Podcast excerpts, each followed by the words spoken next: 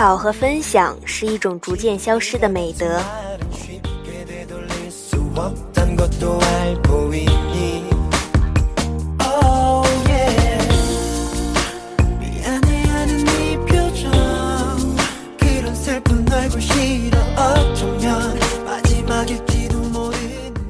QQ 上收到三条编辑约稿留言，一条是老编辑的约稿，写明了需求。写明了字数，也写了我的名字以及问候。另外两条是陌生号码发来的，内容非常类似。我是某某的编辑某某，帮我们写个稿子吧。每次看到这样的信息，我就很想知道，他们究竟是怎么坐上编辑这个神圣的岗位的。既然会上网留言，为什么不会思考一些最基本的问题？比如，如果您的杂志足够出名，我想你也用不着来约我的稿。如果不够出名，你还装出一副大家人手一册抢购您杂志的样子，那我就真没话说了。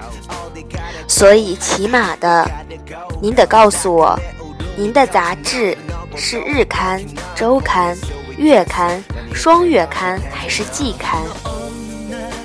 别以为我特知识分子，没有我不知道的事。其实我不知道的事情多了去了。其实足够出名的人也会谦虚地介绍自己，比如张国立老师，若是打电话给陌生人，一定会说：“你好，我是演员张国立，弓长张，国家的国，立正的立。”别以为这个世界上人人都和你想的一样。上一次回家调查八零后作家。大家都认识谁？有几位除了我是他同学的原因而认识我之外，韩寒、郭敬明一概不知道。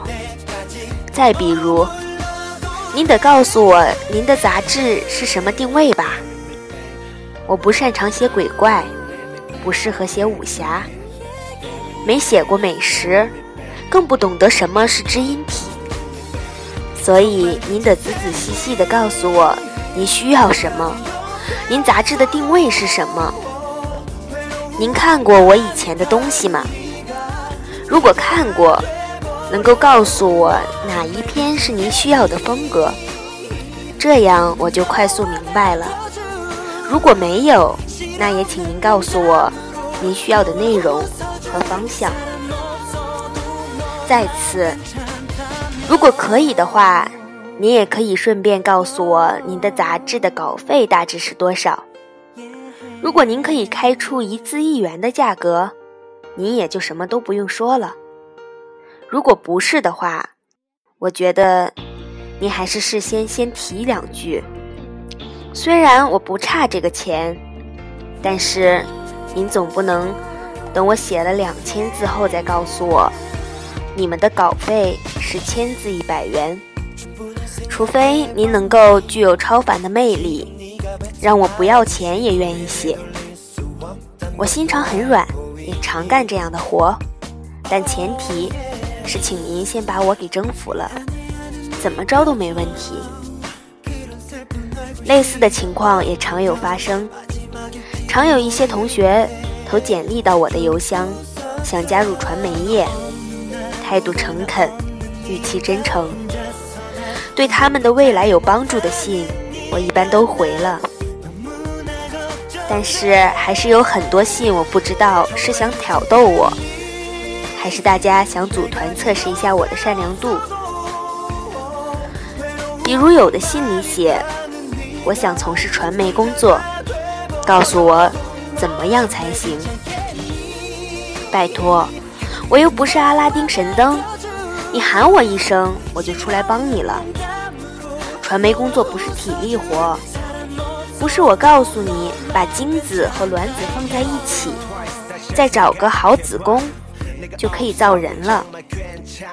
传媒工作没那么简单，所以一般我回这类信，都只回三个字：要努力。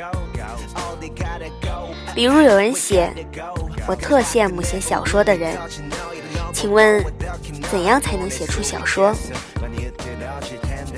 你还不如直接问我怎么发财好了。比如有的信里写，我特想加入光线，请问光线有哪些部门？哪些部门需要人？其实现实生活中。好像大多数人常常会问同样一个问题：哪些岗位需要人？就好像只要那个岗位需要人，他去，这个人就一定会是他。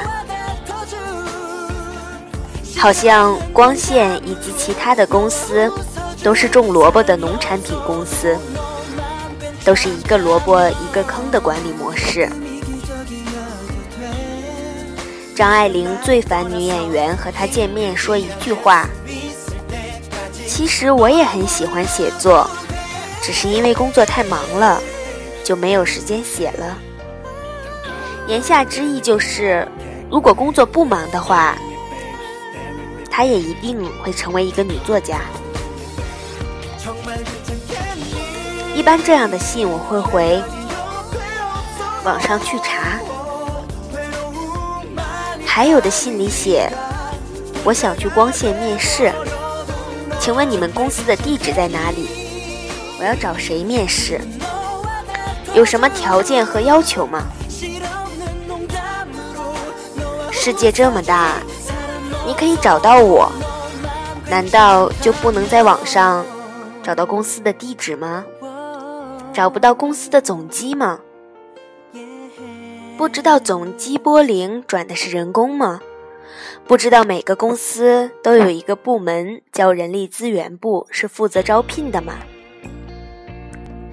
一般这样的信我会回，请拨打零幺零六某某某某某转零，然后转人力资源，把你想问的全部问了。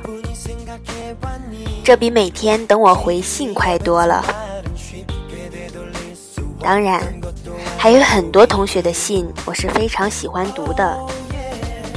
比如，有的同学有事没事给我发封邮件，里面是他最近看到的书斋和感受。这样一来，连我读这封信的时候，也觉得自己清新起来。分享是一种正在消亡的美德。对于这样的留言和 email。我是愿意花时间来讨论的。欧亚给我推荐了一部片子，He's just not that into you。他其实没那么喜欢你。我周末抽空看了，又是在讨论爱情这个永远不变的话题，但每一段都十分精彩，值得近期拿出来再细细分享一下。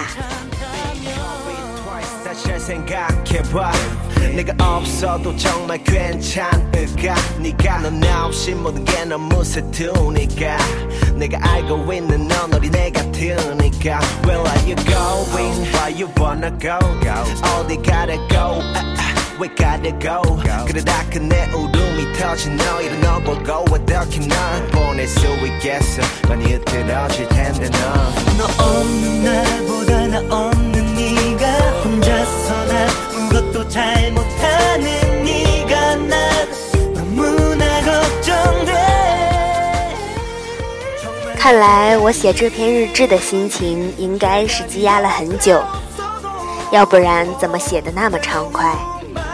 现在读起来也很有想打人的欲望最近出的两本书，说是和职场相关。其实这个社会哪有什么情场、职场、人场？任何场合犯的错误，其实就是代表着这个人从小所受的教育，以及这个人的性格。他们所有在职场上犯的错误，在情场上也好不到哪儿去。所以，因为直来直往的原因，我开始频繁地接触到职场问题。于是想发脾气的时间也就越来越多。骂人真是让自己心情变好的一剂良药啊！二零一二年八月二十九日。